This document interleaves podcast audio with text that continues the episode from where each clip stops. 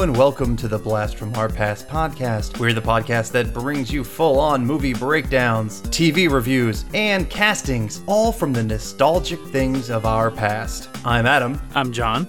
And today we have a back to school episode for you. We are going to break down the 1986 film Ferris Bueller's Day Off, and we're going to review the TV show Saved by the Bell. We're also going to recast Ferris Bueller's Day Off as if it was a movie being remade today. I do want to call out Music Man 214 on Instagram because he is the person who kind of gave us this idea. He really wanted us to do Saved by the Bell, and so we figured Ferris Bueller's Day Off makes sense. And now that we are in September, it makes a lot of sense for it to just kind of fit around with the school theme. So, thank you very much, Music Man 214. Uh, I also want to call you out because you gave us our most recent review on iTunes, and that says, these guys are awesome. I love the show and everything about it. They cover movies and shows that I lived growing up in the 80s and 90s. I've only been a subscriber for a few weeks, but have already gone back and listened to like six other episodes. Awesome. I hope they were six good episodes that you listened to. and but it sounds like you are enjoying it, uh, enjoying it enough to ask us to do one of your favorites of Saved by the Bell, which is fantastic because both John and I watched the hell out of this show. Yeah, I definitely did. But we'll get into Zach and the gang later. Right now, John's going to tell us a little about the year 1986. Uh, we already talked about 1986 uh, when we had uh, Mr. Biddle on for Big Trouble in Little China. Mm-hmm. A few other things from that year. The Billboard Top 100 single from that year. Not really a song I enjoy, but it was the song That's What Friends Are For. Originally uh, written by Burt Bacharach, but this one was covered by uh, a group called Dionne and Friends, which was basically Dionne Warwick, Gladys Knight, Elton John, and Stevie Wonder. Keep smiling, keep shining, knowing you can always count on me. For sure,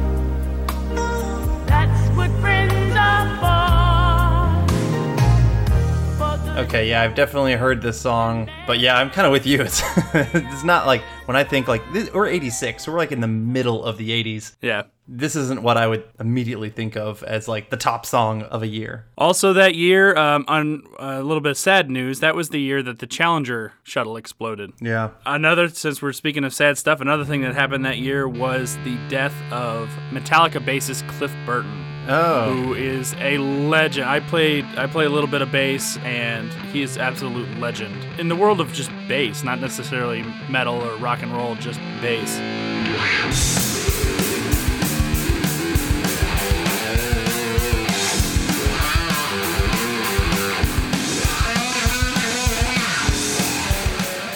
couple of other things. 1986 was actually a really good year for women in TV. For in the Emmys that year, Best Comedy went to a show that I didn't really watch a lot, but I loved the theme song, which was The Golden Girls. Thank you for being.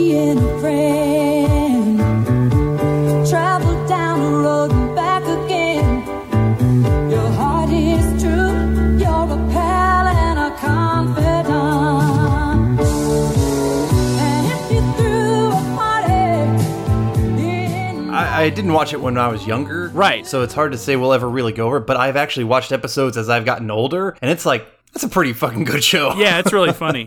And the Emmy for Best Drama that year also went to Cagney and Lacey. Oh, okay. So good for women that year. And then something that ties in a little bit to this episode. Uh, in 1986, an IBM Personal Computer XT, which you, if you watch Ferris Bueller, is the computer Ferris Bueller uses, cost five thousand dollars. Damn. So about the same as a car that he really wanted so badly. Right, exactly. Nice. So that was 1986. All right. Let's just go ahead and get on into Ferris Bueller then.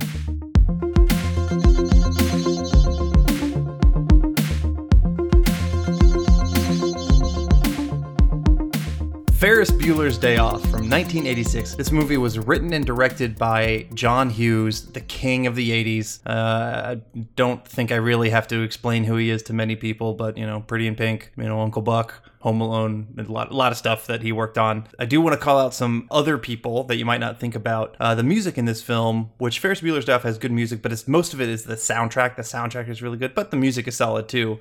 Ira Newborn did the music in Ferris Bueller's Day Off, and he did some other kick-ass films, some stuff that you'll recognize obviously with John Hughes as well. He did Uncle Buck, 16 Candles. He also did the music for Weird Science and Dragnet, the Dan Aykroyd film. Oh, nice. This movie was edited by Paul Hirsch, who you may or may not recognize the name. He has some pretty kick ass credits. Paul Hirsch worked on Mission Impossible, the first one, as well as Mission Impossible Ghost Protocol. He worked on some other 80s classics, including Footloose, Empire Strikes Back. And he was also the editor for the first Star Wars A New Hope film in 77. So Nice. so yeah, this editor was pretty kick ass. Uh, and then I also want to call out the cinematographer. So like there are some big names that worked on this film. Tak Fujimoto. Tak worked on multiple big films that we know of: Sixth Sense, Philadelphia, Pretty in Pink. So John Hughes again, uh, and then also Silence of the Lambs, which is a gorgeously shot film. Yeah. So a kick-ass uh, crew on this film, but not just a kick-ass crew. This movie has a kick-ass cast. Yeah, it does. It stars uh, Matthew Broderick as Ferris Bueller, Alan Ruck as Cameron, Mia Sara as Sloane, Jeffrey Jones, the old diddler that we talked about in Beetlejuice. Uh, he's back for.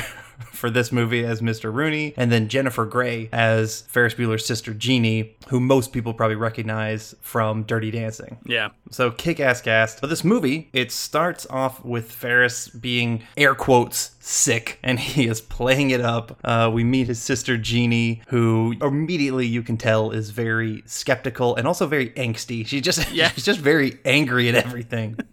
he pulls it off. He plays it up. He knows how to act to get what he needs. And so his parents let him stay home. A fantastic, easy, just quick little line when he first like turns to the camera and says, They bought it. it's just good. But we get him talking to the camera. So there's a lot of fourth wall breaks Yeah. with Ferris Bueller. You know, he he talks immediately to his audience, like he just stares right into the camera and he's talking to us. So we kind of like kind of become part of his story, if you will. Like it's kind of it's kind of fun. It's something that doesn't happen often before Ferris Bueller, in my in my opinion. Right. And but it really like this movie set the standard for that, if you will. Right. Like a lot of films parody this. Um, and, and parody the way that this film did that. Yeah.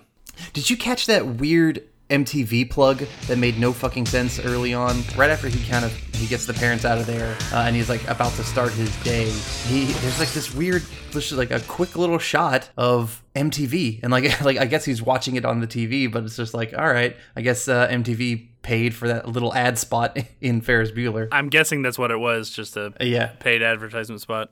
Uh, so Ferris is talking to the audience, and he basically you get a little like text on screen, and he's giving us you know the proper ways how to fool your parents into thinking you're sick. You know, it's The key to faking out the parents is the clammy hands. It's a good non-specific symptom. I'm a big believer in it. A lot of people will tell you that a good phony fever is a deadlock, but uh, you get a nervous mother, you could wind up in a doctor's office. That's worse than school. it's just it's funny. It sets up that Ferris knows what he's doing, and he is prepared for everything. Yes. um, he's kind of like almost like a superpower at how well he prepares for shit. Right. and that kind of keeps coming. So he's kind of getting things started, and we get a line. Life moves pretty fast. If you don't stop and look around once in a while, you could miss it.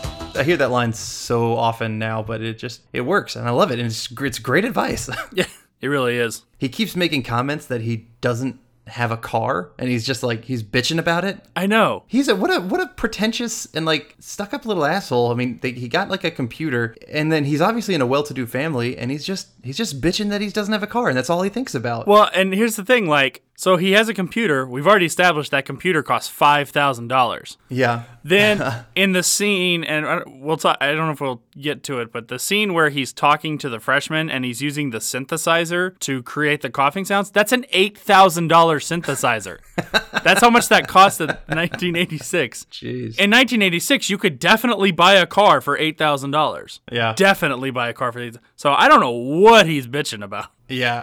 I mean, he could have sold his synthesizer for it. Yeah. Or yeah, just stop bitching that his very well-to-do family bought him a, a five thousand dollar computer and an eight thousand dollar synthesizer, and just be happy, man. Right. Although this brings up one question that came to me as I was watching this. Is it established whether or not Ferris is the older sibling or Jeannie? They don't call it out, but just by some typical deduction, Ferris is he's got to be the older one because they talk about how much this is his senior year, Right. And it's but I, I think Jeannie is just one year below him. He's Okay. got to be. She's got to be a junior. But here's the thing she has a car. Yeah, But So- I mean, you know, so- when she's old, so yeah, she, she probably got it when she was 16. So that's what, Right, but Like how, how did year. how did she get a car before him? Because John, because they're both past that age now. I mean, do I have to do math for you? No, no, no, no. I'm my question is is why did she get the car first when he's the older child? I understand the math of Okay, how age I, was. I was about worried. I was like, we got to go into basic fucking math here, John. No. And what years? I mean, he's not really a trustworthy kid. Like you wouldn't want to give him a car. like if I was his parents, right. I guess because they bought him an eight thousand dollars synthesizer and they didn't want to buy him a car too, so they got Jeannie the car. How about that? Okay. I don't know. All right. We'll just go with that. So we're still getting Ferris like getting ready for the day. Uh, he's kind of talking to the camera still. He's in the shower, and I just want to call out. I just I love quick little shot that he does where Matthew Broderick kind of puts his hand up in front of the camera while he's like washing his junk. It's it's just kind of funny. It's definitely got little moments of funny stuff. Yeah. Then we hear the classic voice, this roll call that Ben Stein is doing. Adams. Here. Adamley Here. Adamson. Here. Adler. Here. Anderson. Anderson. Here. Bueller. Bueller. Bueller. Bueller. I don't think any line in this entire movie has been quoted more than Bueller. Bueller, like that is Right. everybody says that at random times. I'm assuming people probably quote it and don't know the movie it came from. Very, yeah, exactly. It's it's to that level in pop culture now. Yeah. But we also get Ben Stein calling for Fry. Fry. Fry. Fry. he just keeps calling Fry, same kind of thing. And then we cut over to Cameron Fry, uh, who is actually sick, and he's not in. Which I'm assuming Ferris just knew he was going to be sick, and that's why he also called out sick. Yeah. So this is uh, Ferris's best friend, and he's trying to. He's Ferris is trying to coax him to come over. Uh, that's basically what we get so far. Uh, now we cut to we meet Rooney. Uh, Ed Rooney, who is the principal of this high school, and he calls the mother of Fer- he calls Ferris's mother. He's concerned that this is it's all bullshit. Basically, he's doing his job properly, as he really is doing his job most of the entire film. But what I want to call out is he calls his mom, and just the way he says that he's been out nine times. Right. That's that's one of my most quoted things. Like, Yeah. If I get to nine, I always say nine times the exact same way. But here we find that Ferris is not just a very good actor when it comes to being sick, he's also a good computer hacker. Yeah. As Rooney is like checking his absences, that it's been nine times, Nine times. it's going down. And Ferris is hacking into the school system and removing his uh, his absences, which is awesome. Yeah. that means he could change his grades. That mean can, he can change anything. He's a renaissance man. He is. It's pretty kick ass. Like honestly, they could have gone much more in depth with just his hacking skills. Yeah. But I, I want to throw out editing here. I love, obviously, I love editing because I'm a post production man. But it's just a funny cut where Ferris's mom is still talking to Rooney and she says, I can assure you he is truly a very sick boy. boom, hard cut to Ferris playing that clarinet terribly. and it's just that juxtaposition right there together of like the setup of, oh no, he totally is something. And then, no, he's totally not something in the next cut just by seeing it. Right. It's fantastic. It- it- that's humor. That's how you create humor in writing and editing is stuff like that. And that just, that makes me happy. a lot of people don't think about that, but think about your editor next time you're watching something and you get a good cut like that. Life lessons with Adam Speaks. That's right. I fucking love editing. Uh, anyway. By the way, that line that he says in there when he's playing the clarinet never had one lesson. That was improvised. Oh, nice. He just sort of did it to the camera. That's good. You can tell. Which begs the question: Why does he have a clarinet? Maybe it's Jeannie's. I don't know. Yeah. We cut back to Ben Stein just being like really boring, constantly saying anyone. In 1930, the Republican controlled House of Representatives, in an effort to alleviate the effects of the anyone, anyone, the Great Depression, passed the anyone, anyone, a tariff bill. It's good. It, it juxtaposes with Ferris like doing his solo fun day shit that he's just prepping and how he's getting out of obviously school is super boring for him. Yeah, and apparently John Hughes just told Ben Stein just make up an actual economics lecture. So that's just Ben Stein improving a lecture. That's awesome. But also, right now, we are getting just little inklings that there's a rumor of Ferris and it's spreading around school. And he's apparently so sick, or, you know, that everyone's starting to hear about it. But also, it shows that he's just so freaking popular Right. that everybody knows him and everything's spreading around. And I think, and this is part of the reason. And we see, you know, every little scene that, you know, we see something big is happening with talking about Ferris. We also get like a cut of Jeannie and how pissed off she is. Yeah. And I think she she hates how easy things come for to Ferris. It only just sort of occurred to me how similar the movie Van Wilder is. Yeah. Ferris Bueller obviously was an inspiration for that because you get a lot of the sort of same ideas, just in a slightly different context. Yeah, things come very sim- uh, easily to Van Wilder, as they do Ryan Reynolds, because when you're that fucking good looking asshole, which Matthew Broderick's not as good looking, but he's a, not a bad looking kid. No, So just get beautiful people. I mean, that's all you have to do in life. That's what we know. be beautiful. Be beautiful, and then everything will get handed to you. If you're not beautiful, make a podcast. Make a ba- yes, there you go, and then everyone will love you. All right, so Rooney and his assistant are talking about Ferris, and he's just he's so skeptical of him. But we get you know just uh, the assistant. I can't remember her name, but I, I like her Uh, little line. Grace. Grace, okay, that's right. Like the way that she calls out that oh that he's so popular that The sportos and motorheads, geeks, sluts, bloods, wastoids, dweebies, dickheads. They all adore him. They think he's a righteous dude. It's just funny. But here, basically, Rudy, like, he decides, no, I want to fucking expose this kid for skipping. I want to get this kid who's been trying to cheat the system. As someone who works in education, I don't think any principal ever really would do that. No, I mean, uh, Ru- but but Rooney's not your typical principal. He goes above and beyond, John. he's just, he's not a regular just oh I'm gonna sit on my hands while some kid is skipping. The, no, he's gonna take life by the horns and he is going to show these kids personally that it's not okay to skip. So he's he's an above and beyonder. You know, he's he probably deserves a merit increase because you know at his next performance review, this is something that the superintendent should be like, hey, you did a good job. You really wanted to go try and track down this kid. Yeah, that is something that not every principal would do. So how about that? He deserves to be fired for a lot of the shit he does in this movie.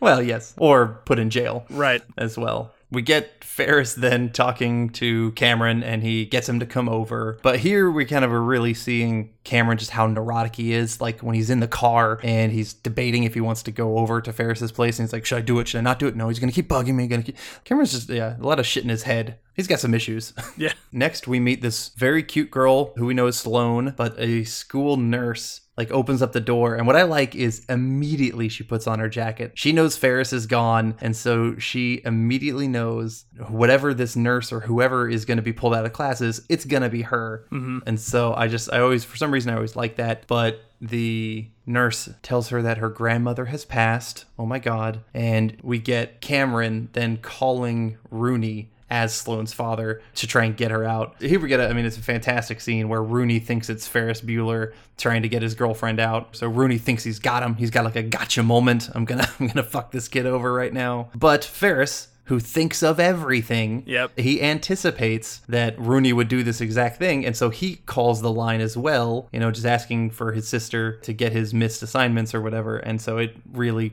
throws Rooney through a loop. Uh, it's funny, you know, because he he was calling out some bad shit on the phone thinking it was Ferris, but when in fact it was Cameron, so he was doing the right thing. So Rooney is not wrong here. Again, he's just a little dumb. Right. In this conversation, Cameron kind of fucks up and says he wants Rooney to be out there with Sloane so he can give him a piece of his mind, which is a dumb idea. Yeah. But uh, here is what sets up the entire need for the Ferrari. because Ferris says you can't go pick her up in that piece of shit that Cameron owns. It has got to be something nicer that Mr. Sloane would would drive. That's the entire basis of Ferris pressuring Cameron into taking his father's very sweet uh, Ferrari California 1960 something. I can't remember what year it was. Which is actually wasn't a real Ferrari. oh, really? Yeah, they uh, it was too expensive to rent an actual Ferrari. So they took a an MG chassis and then just made a fiberglass body and put it on top. So it's a fake Ferrari. Oh, that's a, it, fucking- it looks awesome though. I yeah, like- I mean it looks right, but it wasn't an actual real Ferrari. Okay. We get the car and we talk about the car and we get that song. That Ferris Bueller song plays. Oh yeah, by Yello.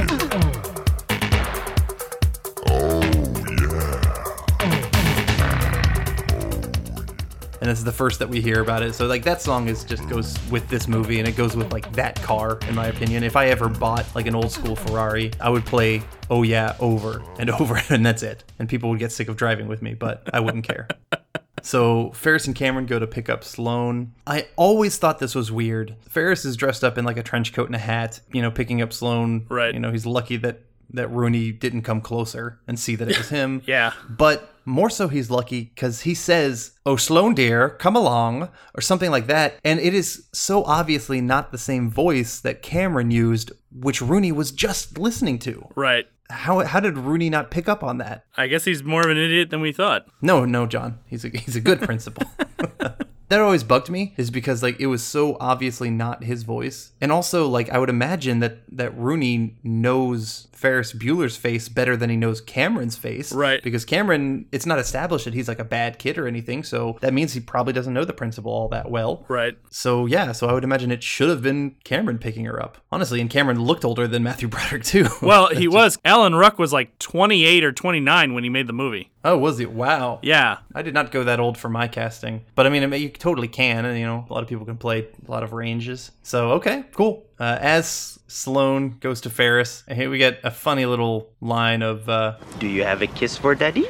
and then they make out really quick, and I love, I love Rooney's response as he says, So that's how it is in their family. "It's just some weird shit, just a little fucked up. That up." just proves to me that he's more of an idiot. than Yeah, on. at that moment he should have picked up that you know between the vo- Ferris's voice instead of Cameron's voice that little makeout scene like the whole trench coat and hat situation Yeah. I'm pretty sure any any real administrator at that point would have called Child Protective Services. yeah so Ferris and Sloane and Cameron drive off here we see the license plate of the Ferrari which I thought was funny it's nervous Right. which I guess fits the father is so nervous about his beloved Ferrari or something It fits more uh, it fits more Cameron than I would assume Yeah. it does his father. That's what I was thinking too, because the, the the father seems like he's just like a complete asshole, and he doesn't seem nervous. He just seems like he's like an asshole, and like he he only cares about the car. Yeah. From what we've heard about him, but yeah, nervous fits with Cameron, but whatever. If you look closely at all the cars that you can see license plates on, other than Cameron's car, they're all abbreviations for other John Hughes movies. Oh shit, that's awesome. So, like, it was the girl Katie. Her car was VCTN, which was uh, National Lampoon's Vacation. Uh, Jeannie's was TBC for the Black Breakfast Club. Tom's was MMOM for Mr. Mom, and Rooney's was uh, 4FBDO for Ferris Bueller's Day Off. Nice. So next time you watch the movie, look for those. yeah, I will. I, I don't think I've ever noticed that, and I've seen the movie plenty of times. Like, granted, this movie was on TBS all the time. Yeah. I'd say probably even especially like during summer. You know, when we when we had those days Yeah. off. And we would just like have on. And Ferris Bueller was probably like playing once a week. but so yeah, I've seen it a bunch. But I did see, I saw the TBS cut version, uh, and not this version, which has some slight differences, which I just didn't even realize some of them. Ah. So we get them. They're gonna go take a joyride. They're gonna take the car to Chicago, uh, and then we get a quick little scene of Save Ferris at school. Uh, that's like that's another thing that has like permeated pop culture that I think people who haven't even seen the movie probably have heard of Save Ferris. I mean, isn't even a, a band. A band named Fer- Save Ferris, yeah. Yeah, so like it's exactly like it's it's definitely permeated pop culture. But Jeannie, yeah, just we get tons of little little scenes of things like that, and just Jeannie getting pissed off and her getting more and more angry. We get a quick scene of Rooney is calling Sloane's house, but we get like this again. We just get this next level of Ferris preparing and anticipating everything because they set up this answering machine decoy system of if he was going to call Sloane's house, then you have to call the mortuary, but the mortuary is Cameron's phone and he leaves an answering machine message. So it's just like the guy thinks of fucking everything. Yeah. Maybe he's got precognitive powers. Maybe he knows the future. Did you think about that? He's a, a, a little Nostradamus Bueller. Yeah, it's got something. Like, how else would he know exactly what people are going to do? And how are how are everyone's parents not aware that this is going on? Yeah. They just don't care about their kids. But here, Ferris, Cameron, and Sloane leave the sweet ass Ferrari in a car garage. So they're like going to go walk around and check out Chicago. And we see immediately that the guy who takes the car, who looks like a slime ball, and great casting. That guy, I don't, Uh, His name is um, Richard Edson, and I do, I've definitely seen him as characters in all different other kinds of movies. he just he looks slimy. It's perfect casting, honestly. Right. Him and this other guy kind of jump in and they just like they take the car off for a joyride. Cool. Okay. We're, we're, we don't see them very much, but we'll come back to them at some point. Right now, Ferris' mom comes to the house to check on Ferris. She's worried about him, which I always thought was interesting. Is weird. I our mom never came and checked in on us when we were sick. Well, she didn't have time.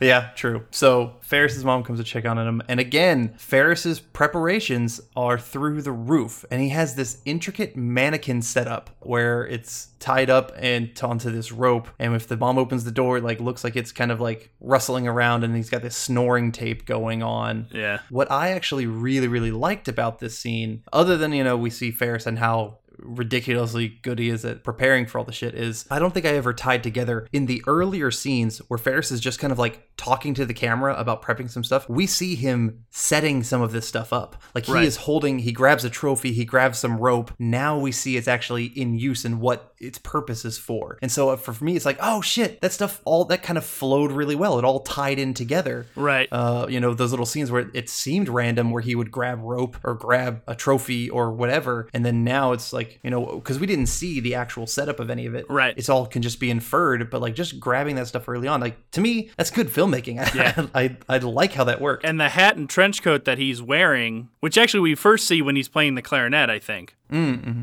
That we see when he picks up Sloane was on the mannequin the first time you see the room. Oh, okay, nice. So they did a very good job with all of that. And they go to this place for lunch called Chez Quees. Chez Keys. I, I don't know how to pronounce it, but it's C H E Z for Chez and then Q U I S. He checks out the guest list and he sees that there's this guy, Abe Froman, who has the same amount in his party that they've got. And so they want to have their fancy lunch. And another great line that he pretends he's Abe Froman and the pretentious host says, You're Abe Froman, That's right.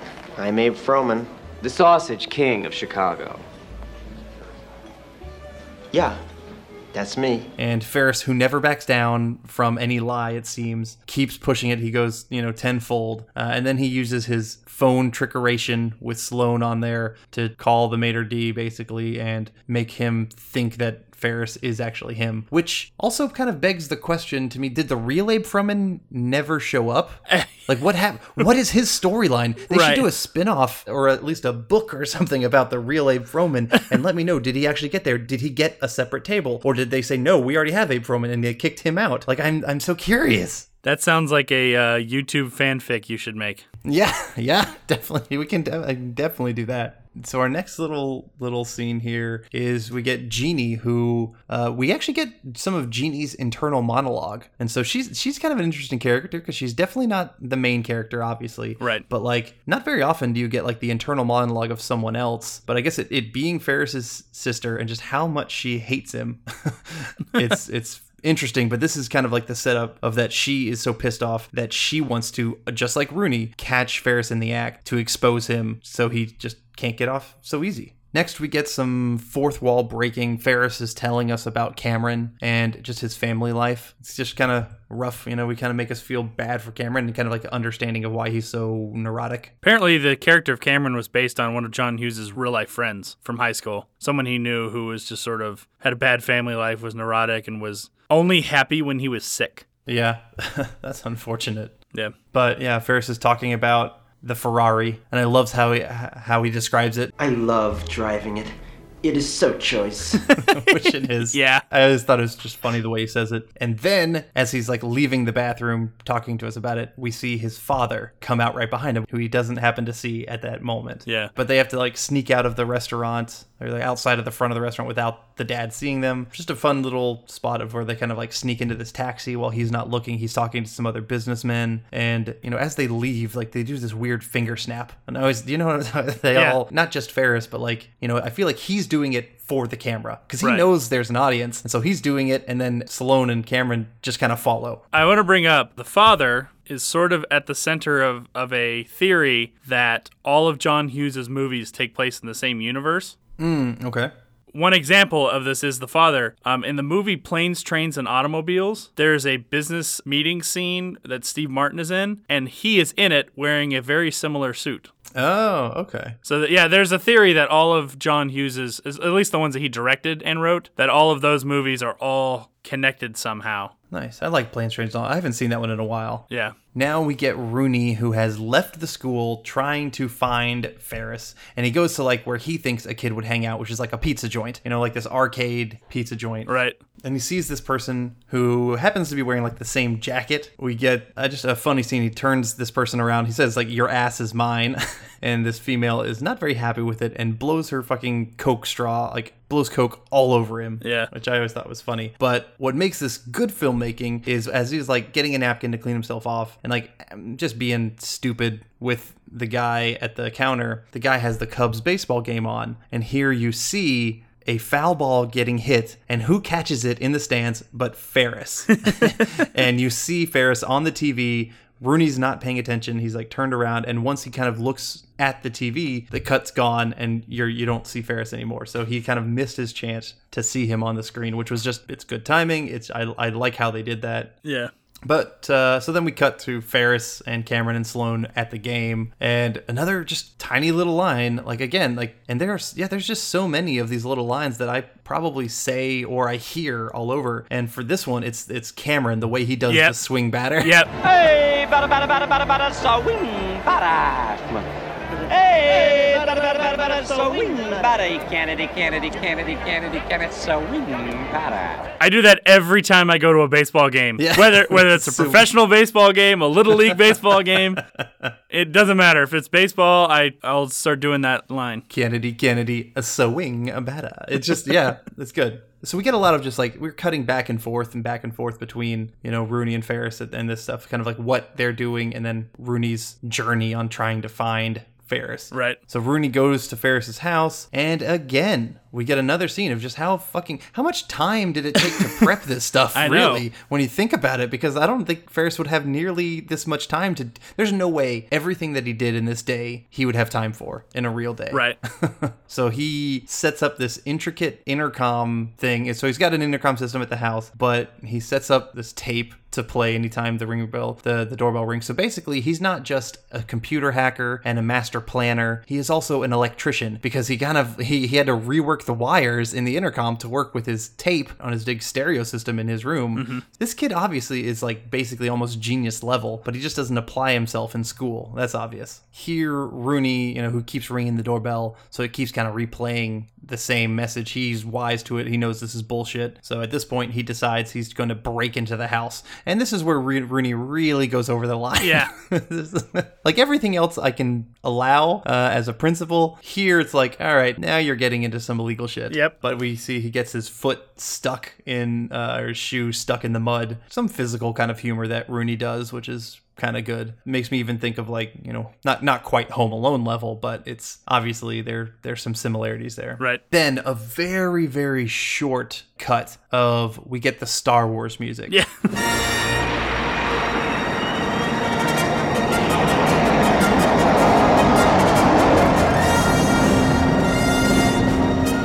Which I which I didn't realize that the editor was the same editor. so Right. It kind of works. I bet I bet they just use it as temp music and then they're like, no, fuck it, let's actually pay for the rights. Right. I forgot that it that there was the Star Wars theme that happens there. I don't know what I had in my Yeah. head. I, I thought maybe it was like 2001 or something like that, Mm-hmm. uh, or also Zarathustra or something else. And I forgot. And then it turned on, and, and I was like, oh shit, it was Star Wars. Maybe John Hughes and like George uh, Lucas are like good friends or something. I don't know. Who knows? It's just it's fantastic though. Like that is another like shot that everybody knows. It's like this. So that's Star Wars music, and the guys from the garage are like leaping, like flying in the air in this badass Ferrari, like doing their joyride. And this is really the only shot of their joyride that we actually see. Yeah. But it's just it's classic, and you don't really need any more of it. You, you just need to know like they are going around having a kick-ass time. Right. And apparently their job's not missing them. Yeah, yeah, exactly. Yeah, they, there's like no consequences for them. So fuck, that's the job I want. I know. I'm gonna quit post production and I'm just gonna become a garage,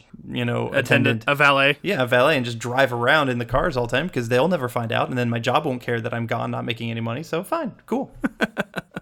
we cut back to Rooney and he is trying to go in the doggy door, and it's just funny. And then everything else was, or a lot of other stuff was set up about the house, or like seeing like those little things that Ferris like has prepared, Right. Except for this dog. Yeah. this dog comes out of nowhere. They just all of a sudden have a Rottweiler. Yeah. but so Rooney was trying to get in there, but not happening. The Rottweiler is not happy with Rooney and chases him out, uh, which is just funny. Now we get just like another fun, quick little scene of Ferris and Cameron and Sloane are all like you know high classing it up today, and they they're at this art gallery. They are checking out some sweet art, and I really like the music in the background. It's uh, please, please, please let me get what I want. It's just a fantastic song. It works really well. That whole scene is just nice. You know, get you get them standing in some funny poses, and the music works really well. To me, it's just kind of like a, a classic little scene. Like everything, everything about this movie is fucking classic. It also kind of shows like how sophisticated Ferris actually is cuz I don't know about you, but if I was skipping school, going to a fancy restaurant, going to a Cubs game, well, maybe maybe a baseball game, but Baseball game, yeah. yeah, but like uh, you know, like an art gallery, that's not at all what I would have done. I don't really know a lot of high school kids that would. Yeah, Ferris is definitely different. Yeah, and I I think he's just he's out for experiences. That's what he wants. After the art scene, we now get started in the parade scene. And we just see that a German American parade is going on. Currently they're in like this taxi. Cameron like wants to head on back, you know. It's Right. they've got like a couple hours or whatever uh, before it's time to be done. Again, we see Ferris's dad. So he just kind of keeps popping up, Right. which is just kind of funny. Uh, and so Cameron and Ferris hide, but I guess Sloane never met Ferris's dad, which is fine, I guess. That was the confusion I had because I, I would think that they would know his girlfriend, but I guess not. I guess not. I mean, I guess Ferris just kind of keeps her quiet for them, but like we know that they've been going out for long enough that Ferris like loves her, Right. And says he wants to marry her. I don't know. They must not know him. But we get that weird. I thought it was weird the way like she's like flirting with the dad. Yeah. just okay. And then he tickles her for some reason. Yeah, yeah. Which actually, kinda he actually tickled her. That's actually um, Mia Sara like laughing hysterically as Matthew Broderick is like tickling her legs and feet. So yeah, so they get away from the dad, which is good. And here we get probably the maybe the best known scene, or maybe like when I think of Ferris Bueller, this is probably the scene that I immediately think of. Right. And it's Ferris is on the on a random float singing Danke Schoen. What are you doing? Thank you for all the joy and You're out of your mind. picture show. Second by Which makes total sense. It's a German American parade Right. kind of thing. And so Danke Schoen by the classic song by Wayne Newton. So that works. But what I don't think very fits in a German American like pride parade is the next song, Twist and Shout. yeah. And it was the Beatles version too. Yeah, exactly. Well,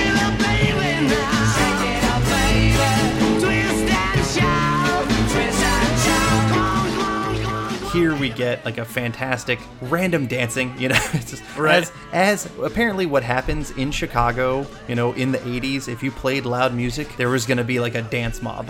Yep. Which is fantastic. Um, it happened in Blues Brothers. It happens here. It happens, I feel like, multiple other stuff. Uh, but I do want to call out that dance scene, like the dance mob in Chicago of everything, Right. and that whole like scene was directed. It was and it was choreographed, and I think like a second unit direct, directed by Kenny Ortega Oh. who Kenny Ortega, we've talked about. He directed the Newsies that we've discussed before. Yeah. Um, I think he directed another one even that we talked about before. But uh, he's also like worked on. He did Footloose, a bunch of stuff. Yeah. But yeah, so he like that scene was basically you know his direction and his choreography. Then we get very quick little scene of uh, a flower delivery man uh, who drops off the flowers, and I knew immediately. I was like, and I kind of forgot about this. Yeah. But I had to double check, and I was like, wait a minute, is that Louie Anderson?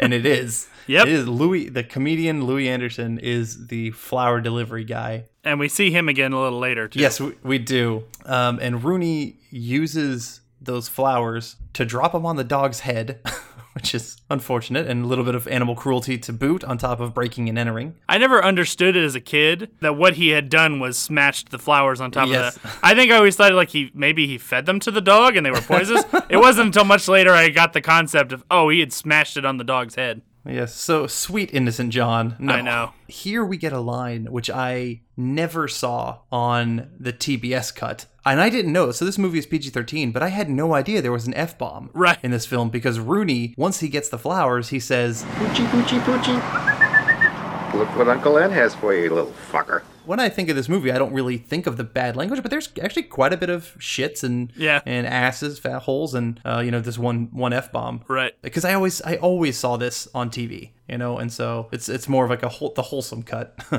Here we get Jeannie who sees like this save Ferris water tower. She's pissed, and so she goes home. She because she wants to grab Ferris, but unbeknownst to her, Rooney is there too. So Jeannie busts into Ferris's room. She sees the mannequin. She's pissed off. Rooney kind of follows her in there. She hears someone going in the door, thinking it's Ferris coming back home, and so she's gonna try and you know catch him. He thinks it was Ferris who just went in, so he's trying to catch Ferris still. We just get a funny scene uh, where they jump out in front of each other, and Jeannie has a she's got some good, I guess, dancing legs or some karate legs that Right. worked well in, in Dirty Dancing because she kicks the shit out of Rooney right in his face.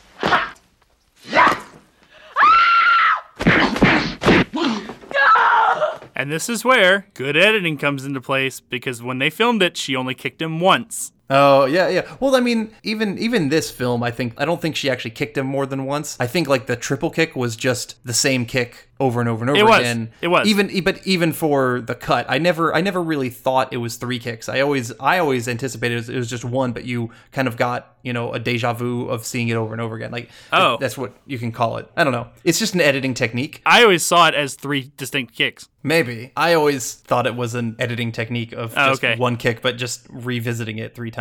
Oh, Okay. What do you think? Is it one kick or three kick? This is the most controversial part of the of our podcast right now. It's the only thing that John and I are disagreeing on.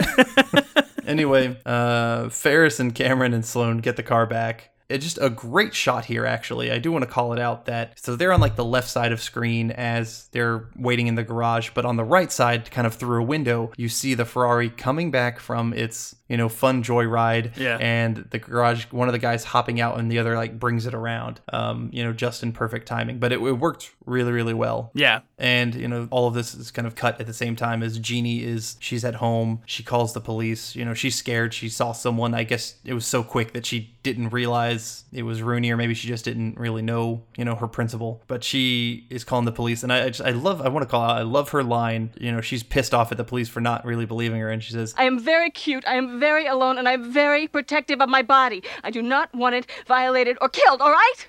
I need help! Speaking in English? Jennifer Grey's performance is actually pretty good. I think she does a very good job of playing like a pissed off, angry little sister. Yeah. And another, and again, another line from her where she knows that whoever, you know, she says, whoever is here, Excuse me. Whoever's in the house is still in the house. I'd like you to know that I've just called the police. So if you have any brains whatsoever, you'll get your ass out of my house real quick. I'd also like to add that I have my father's gun and a scorching case of herpes. she's trying to intimidate whoever she kicked to get the hell out of the house. Yeah. Now we're getting to, you know, I guess uh, one of the, the major dilemmas because Ferris at this point sees the mileage on the car where it was like 126 is now over 300 miles. And so Cameron, who is, you know, worried because his dad loves this car more than life itself, he yells.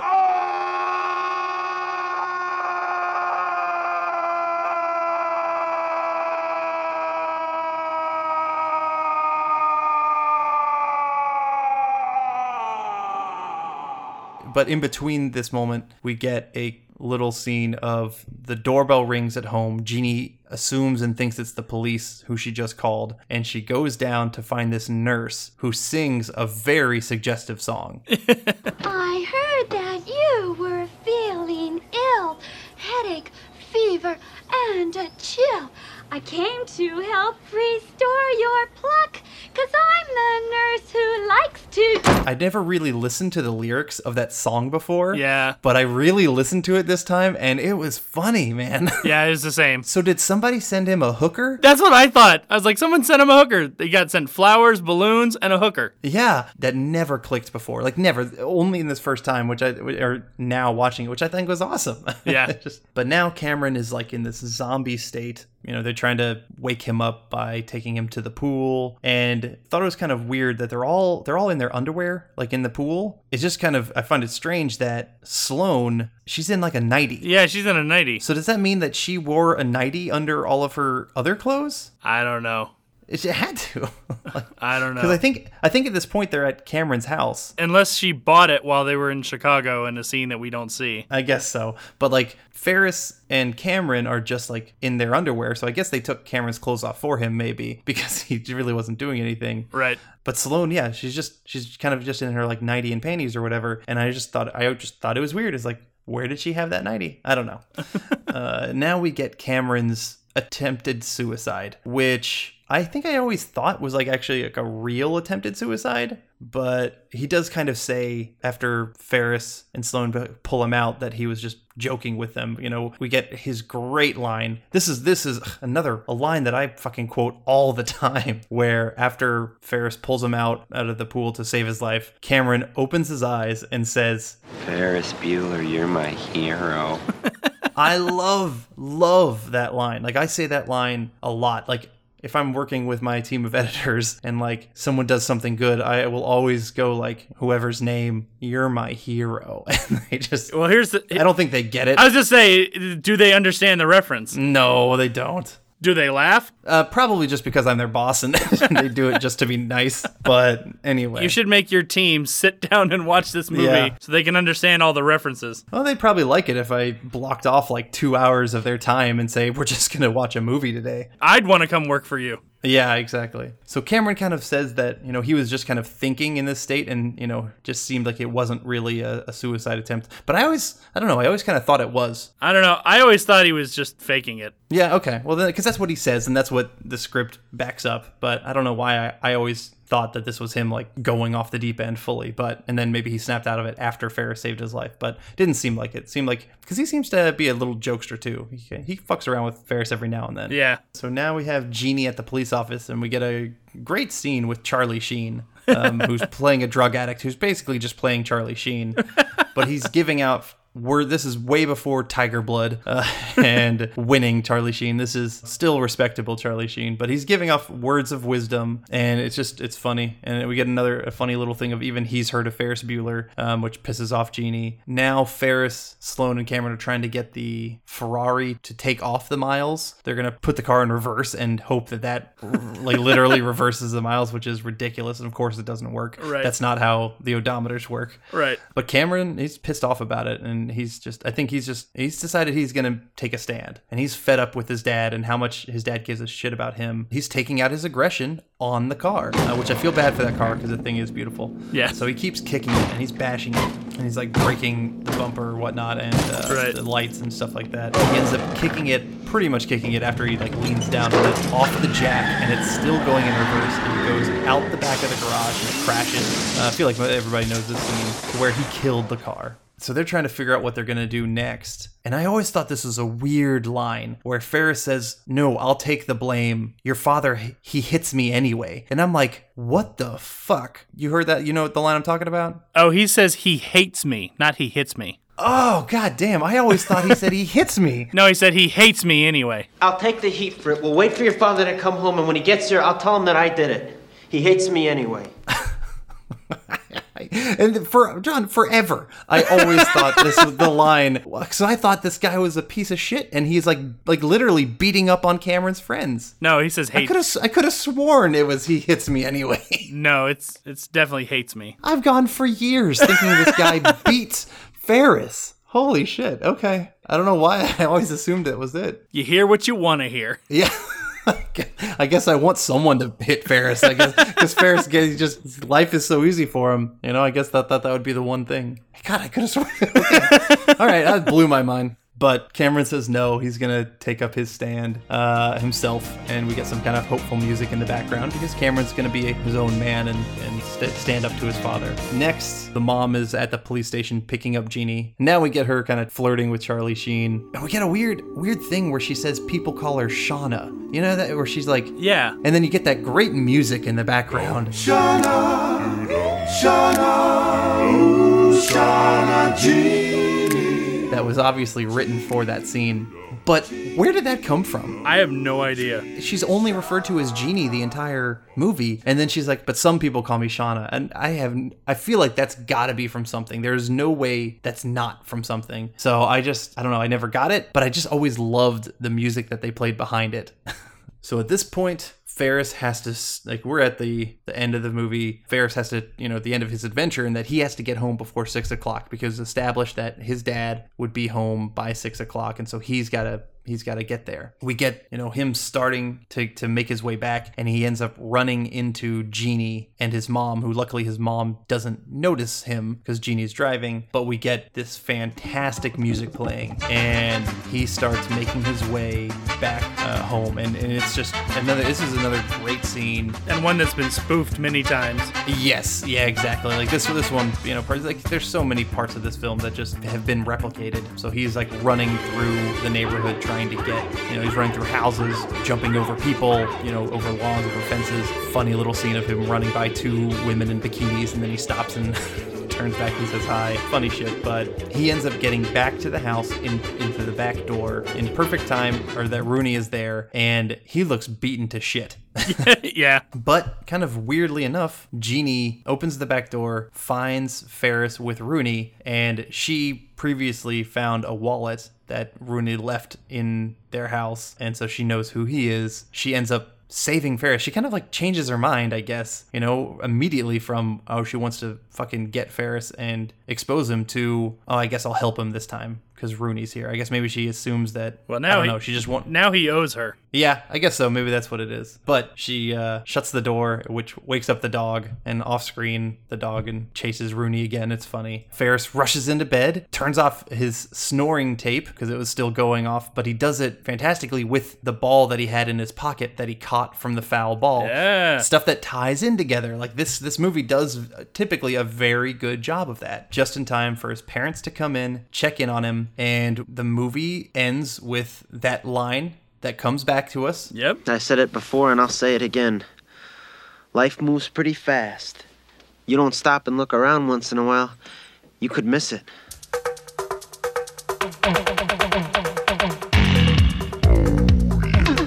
And again, we get the music. Oh, yeah. So that's the end of the film. But we also get, I always liked that this movie has like its credit scene. There's playing a whole nother scene of Rooney kind of getting on the bus. Right. Uh, while the credits are going on. And it's a long, drawn out scene, which works fine. You don't really, you know, you don't want it to move fast, but it's just, it's funny. I've, I've always liked it. I forgot that that scene covers the entirety of the credits, which is nice. Yeah, it, it is. It, it lets you want to stay for the credits, and it works really well. Uh, and then at the end of that, we have another thing that has been repeated and parodied many times. There's an actual end credit scene where Ferris is in his robe and he tells the audience it's over. You're still here? It's over. Go home. Go. Deadpool 1 parodied that exactly. That's the end of the movie. We've talked about Ferris Bueller actually for quite a bit. Yeah.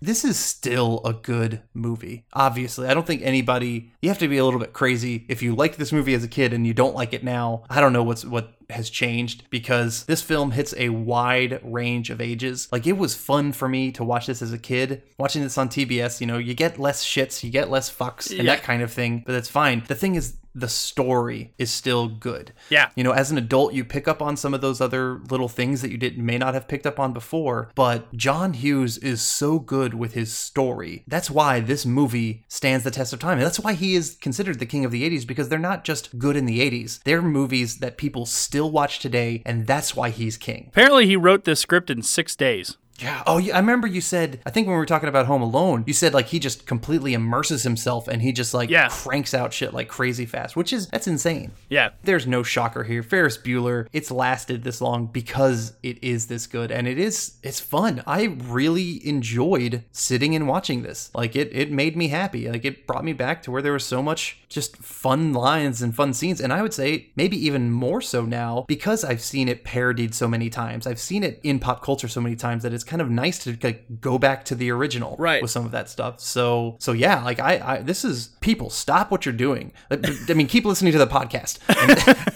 but then stop after you after you finish this episode. Listen to another episode, and then stop.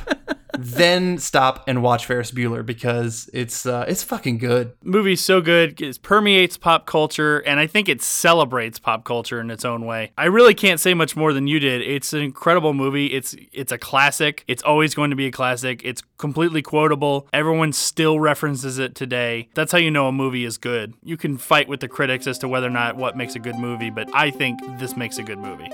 Oh yeah, bow bow.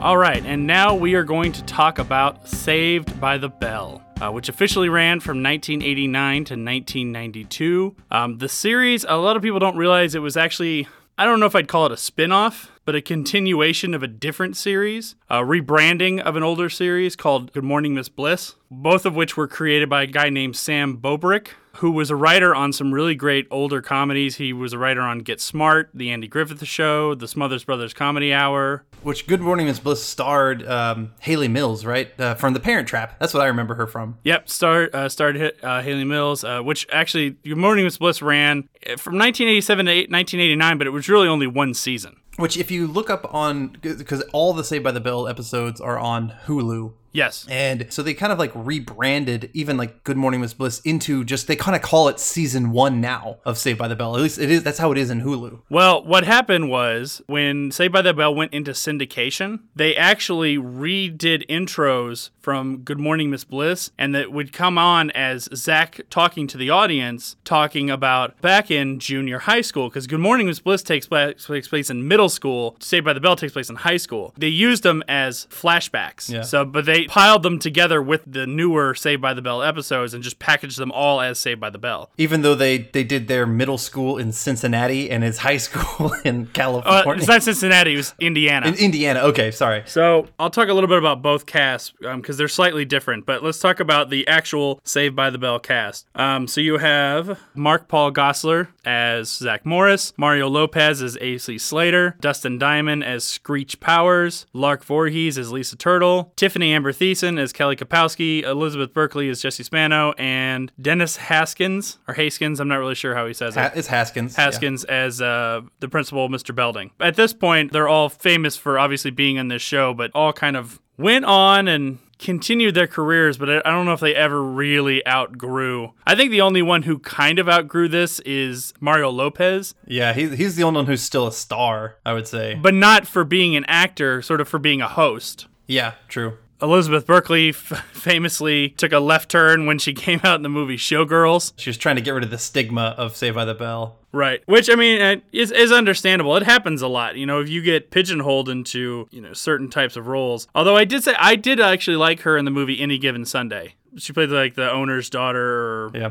or whatever. Mm-hmm. Of all of these people, I would say probably Mark Paul Gosselaar has the best acting career because he's done. I mean, he did like NYPD Blue, Yeah. and he was in like what Suits or something as well. Like he's he's done multiple good acting things. But yeah, Mario Lopez is probably the biggest star. Right. Which I want to I want to give a shout out, but my good buddy Jeff James, who I know listens to the podcast, has told me that there's only one star that ever came out of his small town in North Georgia, and that is Dennis Haskins.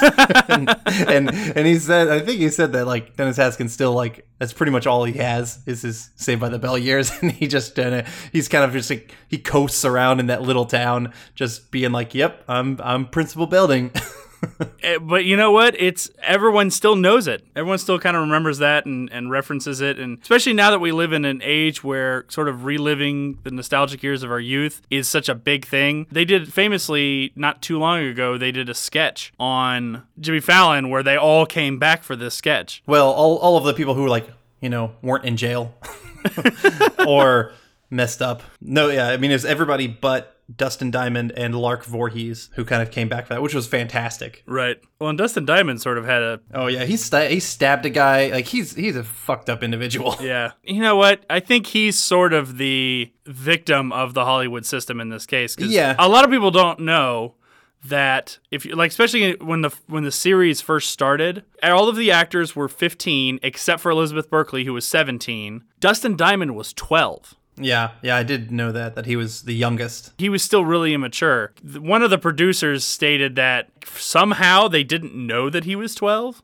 And if had they known, they never would have cast him in that part. I mean, he plays the part well, you know, for what it is. Which is just a crock of shit because Yeah. you still have to like you know you still had to do like an I nine or a W two or something that puts puts people's like information in there and you know like their social security numbers. So I mean, if they wanted to find out, they could have found out. But whatever. Right. As I mentioned before, the series came off of a new of an older series called Good Morning Miss Bliss, in which the character of Zach Morris and Screech were in there, but the f- main focus was initially supposed to be Miss Bliss, played by Hayley Mills. They did kind of change the focus to be about the kids. There was uh famously, if you don't know how TV shows work, I don't know how you're listening to this podcast, but someone will write a script and they will shoot a pilot. And the pilot doesn't necessarily come out with the rest of the TV show. I sort of assume, assume it as a like a proof of concept. Yes, that's that's exactly what they are. Yeah. So I actually happened to watch the pilot episode. It was online. The pilot episode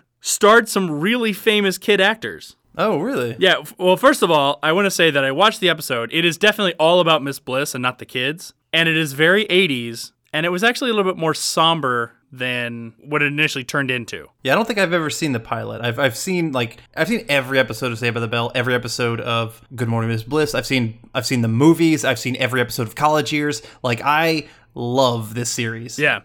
So the pilot did star Hayley Mills as Miss Bliss. They had a different actor playing Mr. Belding, a guy named uh, Oliver Clark. Was an older actor. He didn't really do much of note. But this is the list of some of the people who were the kids in the classroom. Gabriel Damon, who we talked about in Newsies, who played Spot Conlon. Mm-hmm. Brian Austin Green, who went on to be on 90210. Jaleel White. Oh shit! Isn't that Urkel? Yeah, Urkel. Jonathan Brandis. Oh shit! Is in it. Wow, these are these are yeah these are big '80s '90s names. Yeah, and they're they're only on there for a short time, except for Jonathan Brandis plays a larger part in it. He sort of plays the serious the serious turn in the in the episode. But I just thought it was funny. The Good Morning Miss Bliss cast only really starred Zach Morris, Screech, and Mr. Belding. Everyone else they got rid of. Wasn't was Lisa in that? Was she not in that Oh one? no I no she was Lisa, was, in that Yeah. one too. That Okay. Lisa was in too. But then you also had um, Heather Hopper who played Nikki. I actually liked the character of Nikki in the show. I kind of wish they had had her. No, she kind of morphed into like Jesse Spano. Like they, you couldn't have both of them. I could see that. the role of Kelly came down to Tiffany Amber Thiessen and Elizabeth Berkley. But they they wanted Thiessen for the role, but they liked Berkley so much that they created the role of Spano. They probably I don't know if they were going to keep the Nikki character on, but they probably decided that between the two of them because Elizabeth Berkley was probably older, she was taller, she had sort of a little bit more of the you know hot girl next door looks than than Mhm. Nikki. Nikki was sort of like I'm not gonna I'm not gonna go so far as to say Nikki was ugly because she wasn't ugly. Yeah, no, no, but no, no. she was sort of like more of like the kind of nerdy girl. But can we talk about just because you brought it up between Kelly and Jesse and Lisa? Those were all three smoking hot cuties. Like Yes. when you were young, Oh, it was impossible not to crush on all of them. Yes. Kelly was like the big crush. Everybody crushed on Kelly. Like, and how could you See, not? I was I I mean I liked the character of Kelly. I was not uh, someone who crushed on Kelly. I Mm. crushed on Jesse. Oh yeah, I mean Jesse was good. I liked, yeah, Lisa was good though too. Like man, like they were all cute. And actually, I I heard that Lark Voorhees and Mark Paul Gosselaar had a thing off screen that they were they're kind of like a They dated for many years while the show was going on. Yeah. But yeah, I mean Kelly was she was definitely like the it girl, but all three of them, you know, it was hard not to like like all three of them. Yeah. I went back and I watched a, a few different episodes. Um, I watched, I did watch at least one episode of, of Good, Good Morning Miss Bliss, um, not including the pilot. I watched the very first official episode of of the Saved by the Bell, which was the episode was called Dancing to the Max, where AC Slater first makes his his appearance as well. I watched that one as well. I watched uh, yeah. And then I also watched probably the most famous and poignant episode from season two called Jesse's Song. yeah. I watched that one too. Where she gets hooked on caffeine pills. That is a classic scene and a classic line, and everybody knows what's gonna play right now. Pills? You mean you really are taking drugs? I need them. Jesse, give me those. I need them, Zach. I have to sing. Jesse, you can't sing tonight. Yes, I can. I'm so excited. I'm so excited. I'm so scared. Jesse, Jesse. Like, oh, I love it. I mean, it's it's it's bad acting, but it is also intense and it like it speaks to like they tried to make this somewhat an educational show. Not really educational is not the right word, but informative to be like you know, they had this episode where she gets hooked on caffeine pills, which I know caffeine is super addictive, but it's just it's also funny because it's just caffeine pills. It's not like other drugs. I think they wanted to show the seriousness of addiction. Yes, of course. And not not use heavy drugs. But it's funny because it's so over the top. I know. You I know. But it's good. But they they talked about it. I mean, there was an episode on drunk driving. There was an episode on of like uh you know another like drugs one where they kind of like were shooting like this video with this douchey guy who was end up taking drugs and then they kind of have like their own little you know Yeah. little video at the end that they do about you know don't do drugs so like they they hit some fairly poignant things where they you know they they they try to get some messages across in this show uh, which is good The whole show really centers around our main character, Zach Morris, who's basically his goal is to be with Kelly Kapowski. Yeah. And and that seems to be pretty much or have a good time. Yeah. So if you've never seen it, my buddy, I'm going to give a shout out to him. My buddy Matt Horder just turned me on to this Funny or Die series called Zach Morris is Trash. Yeah, I have seen some of those. Where they basically just talk about what happens in, in every episode and how Zach Morris is an asshole. He's he's a complete dick. He's a complete dick to most of his friends because he basically, I mean, literally, he uses all of them to his advantage. Like he took advantage of everybody. Yeah. More often than not, it was Screech. Right. like Screech took the brunt of it, which made you think like, God, I know, I know, all these other people are cooler than you, but Screech, man, you you probably deserve better. You should have just go hung out with like, you know, the other nerds or something. But yeah, I mean, like he was a complete asshole to like this large girl who paid for him in a date auction. He was an asshole to this girl that he met from uh, who was in a wheelchair that he talked to on a team line. And once he met her in real life, he was like, "Oh my god, she's in a wheelchair." Like he's he's a dick. He's an utter dick. He is not a good person at all. Because we're putting them together in this episode, I saw a ton of similarities between Zach and Ferris. Ferris Bueller. Right. In that there's no way Zach Morris wasn't slightly modeled after Ferris Bueller. I mean, particularly there's the fourth wall break. Right. Zach Morris also like seems to always be prepared for shit as well. Like, and he's also he, he gets away with everything. Same kind of thing as Ferris. They just they just get away with shit. I don't know if they were, you know, if Zach Morris was officially based slightly off of, of Ferris Bueller, but like they they had to have some inspiration there. Had to. Yeah. The show also it would famously introduce characters that would never show up again. Yeah. yes. All, like every episode. Yes, uh, I think there was one where uh, uh, Jesse meets like a, a stepbrother or something like that, and th- he decides he's going to live with Yes. her, and then we never see him again. I mean, yeah, there's there's crazy shit like all over the place. Like at one point, Zach he's he's a racist asshole. Again, he's a dick until he finds out that like he's part Native American, and then he becomes part. Like they this this show.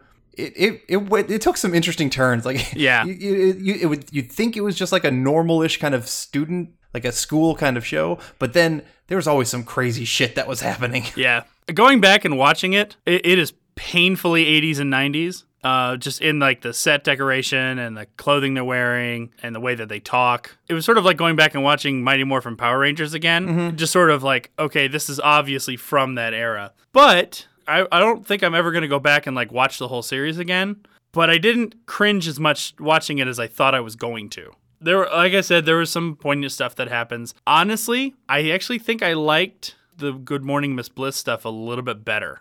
Okay. And I think I think it was more because I liked some of the characters a little bit better that they didn't seem so dumb. I don't know. I I got to think of a better word than that. Yeah, I don't I don't agree with you Okay, actually at all. that's I, fine. I actually not too long ago I went through and watched all of Good Morning Miss Bliss and I found that one a little bit more painful. Okay. But I didn't need to watch any of these episodes because I know every single episode.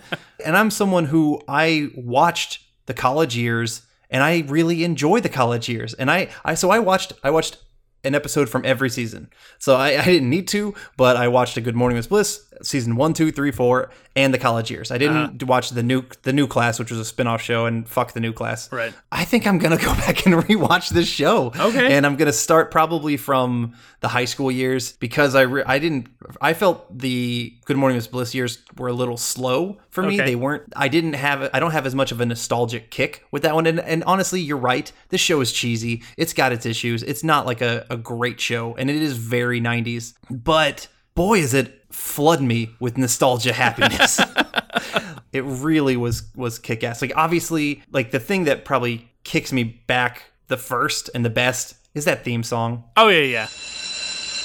When I wake up in the morning and the longest I don't want it, I don't think I'll ever make it on time. By the time I got my books and I give myself a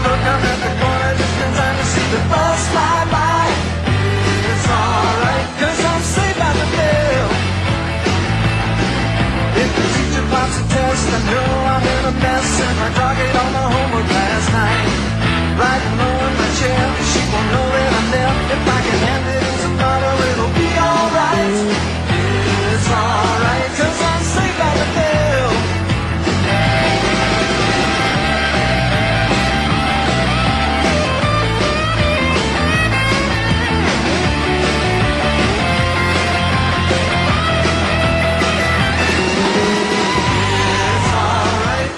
cause by the It's alright, cause I'm safe by the It's alright, cause I'm safe by the bell.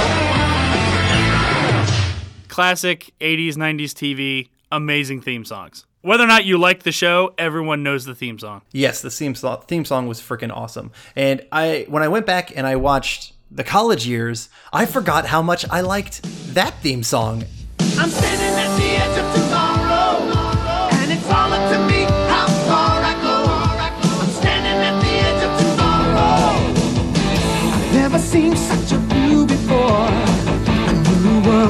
before my eyes. So much for me to explore. It's where my future lies. Today I'm standing at the edge of tomorrow. From here the future looks bright for me, and it's all up to me how far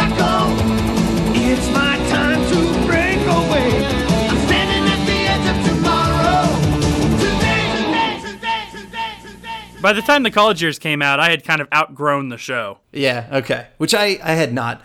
If you go back and if you watch that intro, and I'm not just talking about like the music, the music is very more 90s. Like Saved by the Bell's music is kind of its own thing and it fits really well. Yeah, it's 80s, 90s, but the college years theme song, holy shit, is that 90s. Like this is like extreme 90s and you watch the opening just the opening title sequence, it's perfect 90s nostalgia. Definitely like that. I do remember from the college years. I did watch a few ac- a few episodes. I probably just saw them with you or probably at home when someone was watching it. I did actually like the character of I think it was Michael. Mike, yeah, yeah, uh, played by Bob Golic. Yeah. who is uh, Mike Golic's older brother from Mike and Mike in the Morning, the ESPN guys. But he was a pro football player. I actually did like that character. yeah, definitely. He was he was like an RA. Yeah, I like him. I like the other characters too. Alex, who was kind of like the the funky artsy one who Slater ends up dating, which I you know eh, I didn't love that relationship. They they weren't as good as as Jesse Spano. She was no replacement for Jesse. yeah, it was it was still good. I, I what I always thought was weird though was we know Screech was smart. Like, cause Screech, I think in like the, one of the final episodes of the original run, Jesse Spano is like upset that she isn't currently like the valedictorian because like Screech is in that spot or something like that. Uh-huh. Uh, But I think I think Jesse ends up getting it. I can't. I think. But like, if Screech is that at that level of, if not valedictorian, like being salutatorian kind of thing, Right. Why is he going to the same college as Zach Morris? yeah. I, never got that. He was too smart for that shit. Yeah. Uh, maybe maybe he got a massive full scholarship or something. But but there's so many things that I like about the show, and you know they were they had like some little offshoot stuff that I thought was you know it wasn't the main cast, but things that also they they were some reoccurring characters. Things like in season three, I think it was, they have like this summer where they go and they work at Malibu Sands, uh, and we see the Carosi family, uh, which Stacy Carosi, uh, who was played by Leah Remini, Ah. and she was kind of like for that summer zach and kelly weren't really together and so she was like the love interest just for that summer i always thought the malibu sands part was fun and then at the end of the show someone who i didn't like as much was tori Yeah. uh, i didn't like the character of tori So they had already wrapped on the show. And the studio ordered like a few more episodes or something like that. But Elizabeth Berkley and Tiffany Amber Thiessen had already booked other gigs. okay And so they needed a character. So they basically just created the character of Tori. And then the argument was that that Tori had always been there, but she just she just she just ran with a different crowd, and so when Zach Uh-huh. interacted with her, the other two were just never around. Okay. Yeah. So it's just like Tori belonged to a different group of friends. that's a bit of a stretch. It it is.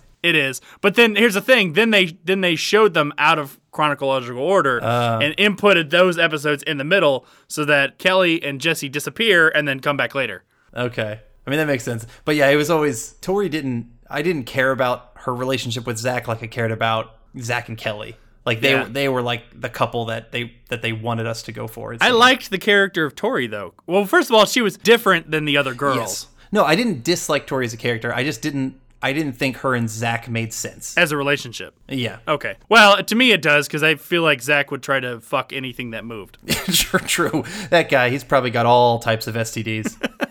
and then yeah, I I just want to throw out that they had I've and I've seen I've seen all of the things. I've seen the Hawaiian style movie, um, and then at the end of college years, Zach and Kelly get engaged, uh, and they have their wedding in Vegas. That that movie was like the end of everything. They kind of all wrap up, and everybody kind of comes back for that. Even Elizabeth Berkley comes back for that, which is good. Yeah.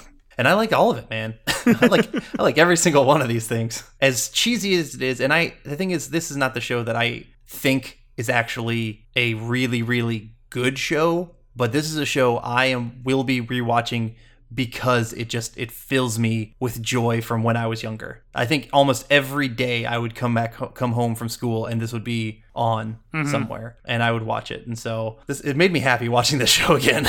if you can't tell. As long as it makes you happy, then who am I to judge? Yeah.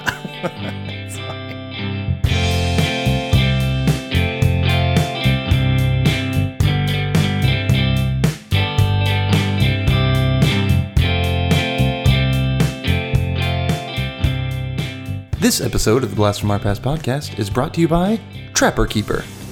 Hi, Jeffrey. How'd you find me? Easy. I just followed your notes. Guess I'm a loose leaf loser, huh? You need a meat trapper keeper.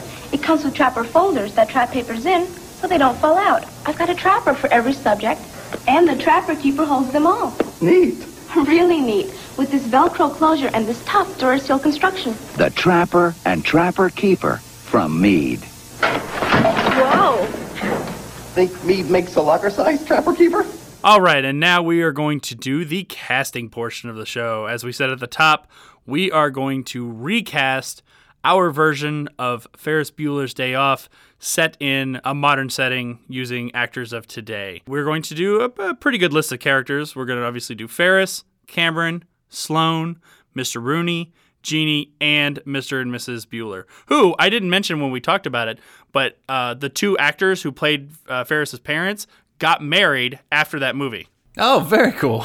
I think they got divorced in like 92, like five or six years later, but they, you know, that's a Hollywood Mhm. marriage for you. But they did, they fell in love and got married right after it, which I thought was cute. Yeah. So, uh, obviously, let's work backwards. Where we'll end with our, our main title character, because I imagine that's probably the one we'll have the most arguments about. Very possible. So, we'll start with Mrs. Bueller. They're not huge characters, but they do play sort of a consistent role in the story. You, they do show up quite a bit, just sort of here and there all the way along. So, I'll go ahead and start. To me, you could, uh, you know, as long as you can use someone who can kind of be funny and serious and, you know, Mhm. play uh, each part as they need to be and uh, it really didn't necessarily matter who was in this role. Yeah. So um, I went with someone who I actually I've enjoyed uh, some of her movies that have come out lately. Um, I loved her in the movie Red. She famously had a really great show on I believe Showtime called Weeds, um, and I cast Mary Louise Parker as my Mrs. Bueller. I like that a lot. I think that actually fits quite well. I mean, she's yeah, she's played a TV mom, and she's got. And I like Weeds. I like the, the first two seasons of Weeds a lot, Mhm. and then it just starts to like decline after that. yeah, Mary Louise Parker is a good call. Yeah, I yeah, if, and and funny enough, the actress who I picked as my Mrs. Bueller was in. Weeds with Mary Louise Parker for one of the seasons or maybe two, but she's most well known as being uh, a TV mom already in Modern Family. I went with Julie Bowen. That's a good call too. So we went with very similar, except for I went blonde, you went brunette. Right. Like they, they are both they're both very very similar on on those roles. yeah. For the father, Mr. Bueller, I went uh, meh, not necessarily younger. uh, maybe younger looking than than the actor who played Ferris's father was. I'll go ahead. And, I'm already talking about, so I'll, I'll kind of jump in. Um, I went with a, a guy whose probably most famous role came when he was shot to death by Samuel L. Jackson. Uh, he's also recently was recently in the um, uh, Luke Cage series. I went with actor Frank Whaley. Oh yes. Okay, I wasn't sure who you were talking about, but now looking at him, yeah, he got he got lit up in Pulp Fiction. Yep. Uh, okay. Yep. Okay. Cool. I I'm fine with that. I don't I don't really know much of his other stuff, or I can't I can't pick him out. But sure, I'm gonna say sure because I agree with you that pretty much in the the Mr. and Mrs. Bueller role, you can pretty much have anyone. It's kind of you know it's it's a generic white guy role, so yeah. Or is it a generic white guy role, John? well it depends. It do, you're right. It doesn't have to be.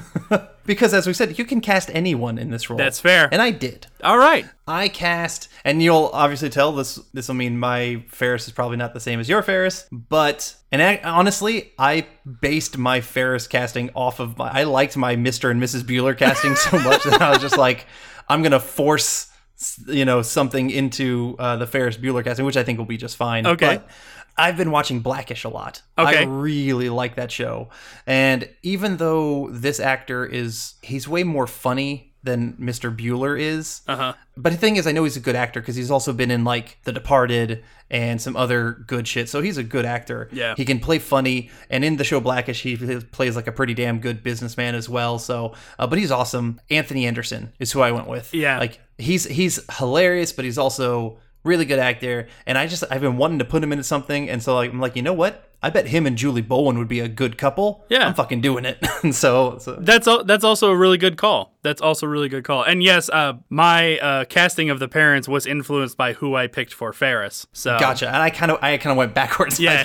My ferris was influenced by my parents of my casting because i did them earlier and i was like no i, I want to make this work so i made it work Okay, uh, so let's actually go to Jeannie, the sister. I had a little bit of a tough time because you got to pick up, pick someone who could play uh, an angsty teen. I'll let you go ahead and start with this one. So, uh, so I have a black father and a white mother, and so that means my Jeannie and my Ferris are both from a mixed family. Um, so I wanted to cast kind of towards that, and this character played someone who she, who was very sassy in the movie Spider-Man: Homecoming. Uh, she is a very good actress, and she's kind of on the up and coming right now. And I think she kind of fits in with the time frame. Um, I went with Zendaya as uh, my Jeannie. You cast her before in as uh, Vipra in our BraveStarr casting. Yeah, I think Zendaya. She, I think she fits with this, and she she could totally just from seeing how sassy she can be from Spider-Man: Homecoming. I think she could play like the angsty, angry teen uh, of Jeannie pretty well. No, that's a. I mean, if you saw Spider-Man: Homecoming, that's a great call. She fits right into that role. um, I picked someone who uh, might be unexpected. Maybe I think she's actually a little bit older than the person I picked for Ferris. Yeah, as actually as, as is mine, but I mean they're actors. They yeah, can make it they work. can make it work. Um, I went with someone who was famous for being uh, actually a, a little uh, a child actor, but I think given the shot, could shine in this role. I don't know that she has too many roles that would really that would really kind of prove this concept that she could be it. However, to be honest, I haven't seen too many of her movies outside of the Harry Potter series. I went with Emma Watson. Oh, okay. Uh, she's a, that's a big name for Jeannie. Eh. But yeah, that's that's my only thing. Hey, that's fine. I mean, I'm, I'm I love Emma Watson. She's really strong actress. So yeah, I'm cool with that. And actually, funny enough, I just looked up Jennifer Grey is two years older than Matthew Broderick. Okay. So it, I mean, it, it's acting, baby. uh, but yeah, uh, okay, all right, I'm cool with that. All right, uh, let's go on to Mr. Rooney. I had actually kind of a tough time with this one. I had a hard time finding someone. I'm going to go ahead and, and kind of jump in and tell you who I picked. I saw someone in a movie recently that kind of reminded me of the character of Mr. Rooney a little bit. And I thought, you Mhm. know what? I bet he would do really good in this role. I have not seen the series Fresh Off the Boat, but I hear it's amazing.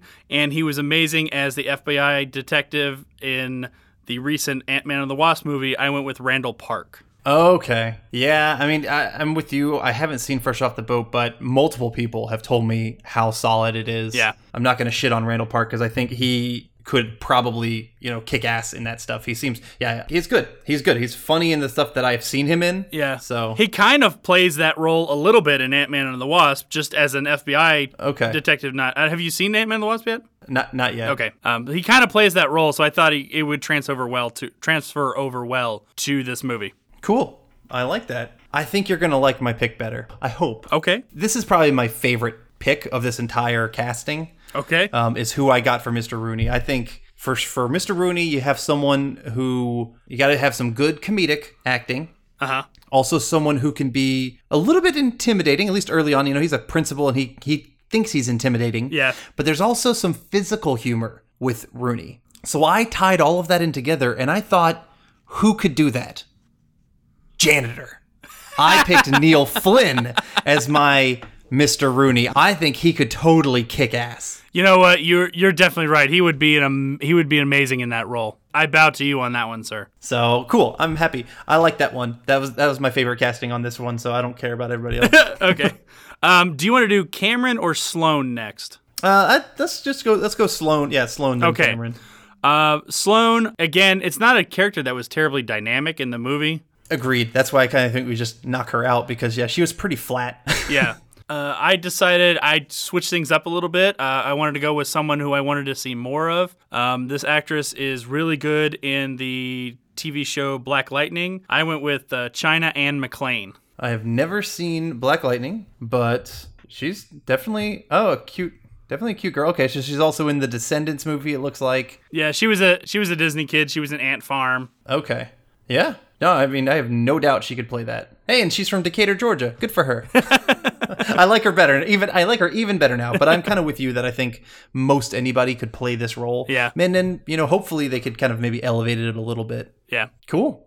I like that. I went with an actress who uh, I had someone different up until like last night when I started watching Stranger Things 2, which I know people don't rip me apart. I haven't seen Stranger Things 2 yet. I'm just started it. I want to make sure I finish season 2 before season uh, 3 comes out.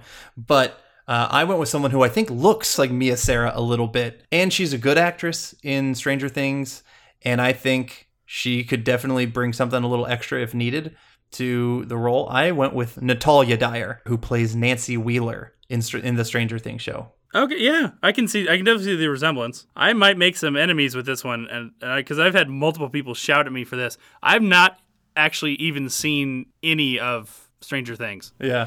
Um, oddly enough, Yeah. that's not true. I have seen one episode. I've seen the finale of season two. That's the only episode I've seen. Okay, interesting. Don't then don't spoil it for me. At least the one episode that you saw. I won't. I really couldn't tell you what was going on. Okay. All right, so now Ferris's best friend, Cameron. I'll let you take this one first. Okay. Cameron, you gotta be someone who can kind of be someone who can play someone awkward. And I wanna I'm gonna give my second choice because I I also still think I might like him better in the in the call, but I didn't want to I didn't want to cast two people from Spider-Man Homecoming. I almost cast Jacob uh, Batalon, Uh-huh. who played Ned in he was Spider-Man's best friend because he's kind of like I don't know silly and funny in that one, and I think he could kind of play neurotic Yeah. but I didn't end up going with him. I went with an actor who I really liked in the movie Mud with Matthew McConaughey. Great, I really like that film. Um, and so this actor played Neckbone in that movie, and he actually at the time looked a lot like River Phoenix did from Stand by Me. Hmm. And his name is Jacob Lofland. Uh, he's good. He looks a little gangly now, so now nowadays he's a little bit, a little bit more awkward looking Uh-huh. but I think Cameron looks awkward. And this Yeah. guy is good. I want to see him in more stuff. Just it was him and Tye Sheridan in Mud, and Tye Sheridan is a much bigger actor now. He was in Ready Player One, Okay. and stuff like that. I very much like this actor from that film, and so I think I he's, yeah I think he could play. He's my Cameron. Okay. No, I mean I haven't seen Mud unfortunately, but I mean he could look good, and I mean if you say he's he's you know he's got those the right you know acting attributes, then it would work. Mhm. Um, I went with someone who recently played uh, kind of an awkward character. Uh, in a movie that came out a year or so ago, he, he didn't get a ton of screen time because his alter ego in the movie was played by The Rock. Uh, I went with the actor Alex Wolff, who was in the movie Jumanji, the recent Jumanji movie. Mhm. He played the character that The Rock you know was turned he was turned into the character that was played by The Rock.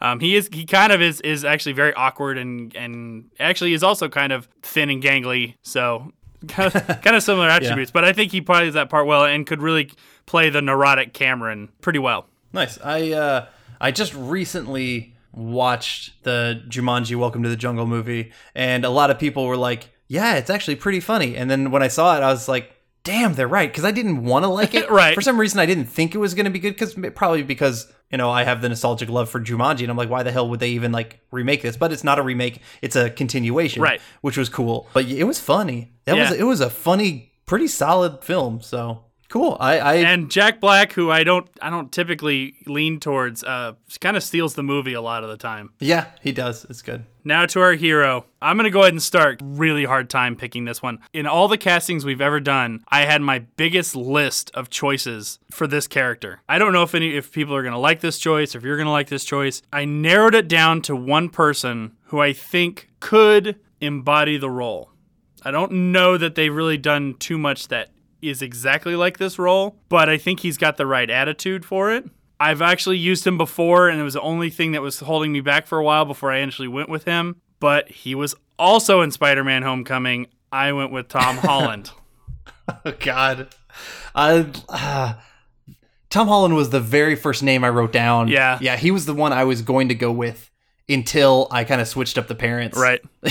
There's Yeah. nothing to say that you couldn't use No. Tom Holland and you know say it was a you know it's like a stepfather relationship or just not say Yeah. anything and it doesn't really matter. Yeah, true. So I didn't end up going with that, but I like that call a lot because that was he was. uh, I think he could play that. Ferris is confident, Yeah. you know, but he's not like super overly good looking guy. With Tom Holland's a good looking guy, but he's also Matthew, in most of all Ma- other Matthew Broderick roles. Matthew Broderick's kind of like a nerd, Right. And yeah. this is like this is like his only role where he's like the the cool guy. Yeah. And I, I think Tom Holland fits really well, and I honestly like that call better than mine, but I switched mine up a little bit to, Okay. to fit more No, that's my fair. style of what I was doing. That's fair. So, but yeah, so I definitely a good call. Oh, cool. Yeah, it would have been funny if I just said, "Ah, fuck it, I'm just going to pick the Spider-Man Homecoming cast," which I almost did. uh, but so I went with a- an actor who uh, has mixed parents himself, and he's totally fine. I haven't really seen much of his work. The thing is, I know Matthew Broderick was a big child star, Right. When you know he was already like a child star before he got into this one. Um, so I'm not sure you know this guy's name, but. He's big in the Disney world because he's also a Disney kid. Okay. And he starred side by side China Anne McClain in all of the Descendants movies. Okay. Those made for TV movies. His name is Cameron Boyce. So he looks a little awkward, like he could play like a nerd, but that kind of reminded me of Matthew Broderick a little bit, and I'm sure he could have the confidence um, and be pretty darn good uh, as as my Ferris Bueller. He's a good-looking kid. Again, uh, much like you, I have I have no real basis. I never saw the Descendants or any other Disney stuff he was in, so I would just have to take it on faith. Yeah. I mean, the only uh, of the two, the only one I have to go on for anything is Tom Holland. So, but I'm not gonna say Yeah. I hate your choice because I don't. I again, I don't really know him, so I, I can't really argue against him. Okay, I'll take it. I'll take a non-argument. Okay, not too bad. I think we came away with between the two of us pretty good cast. Yeah, mostly Spider-Man cast. Yeah, pretty, we're pretty much just gonna rehash. You know what? We're just Yeah. we're just gonna I'll tell you what. This is what we're gonna do. We're gonna rebrand it, and it's gonna be Spider-Man Two, Spider-Man's Day Off. And, Yeah, and we're just done. we're just gonna take Ferris Bueller's Day Off and put it in the Marvel Cinematic Universe. That'd be a better name than Far From Home. Right. All right, and that is our uh, recasting for Ferris Bueller's Day Off. Please join us next time for an episode we recorded while at Long Beach Comic Con, while we asked people there what their favorite shows were when they were younger, as well as we interview director and producer of the animated X Men show from the 90s, Larry Houston. If you have any questions or any suggestions for movies or TV shows you'd like for us to review as part of your childhood, you can reach us at blastfromourpast at gmail.com or you can find us on Facebook and Twitter at, at blastpastcast. That's at Blast Past Cast on both Facebook and Twitter. So until next time, I'm John. And I'm Adam. And thanks for joining us. See you next time.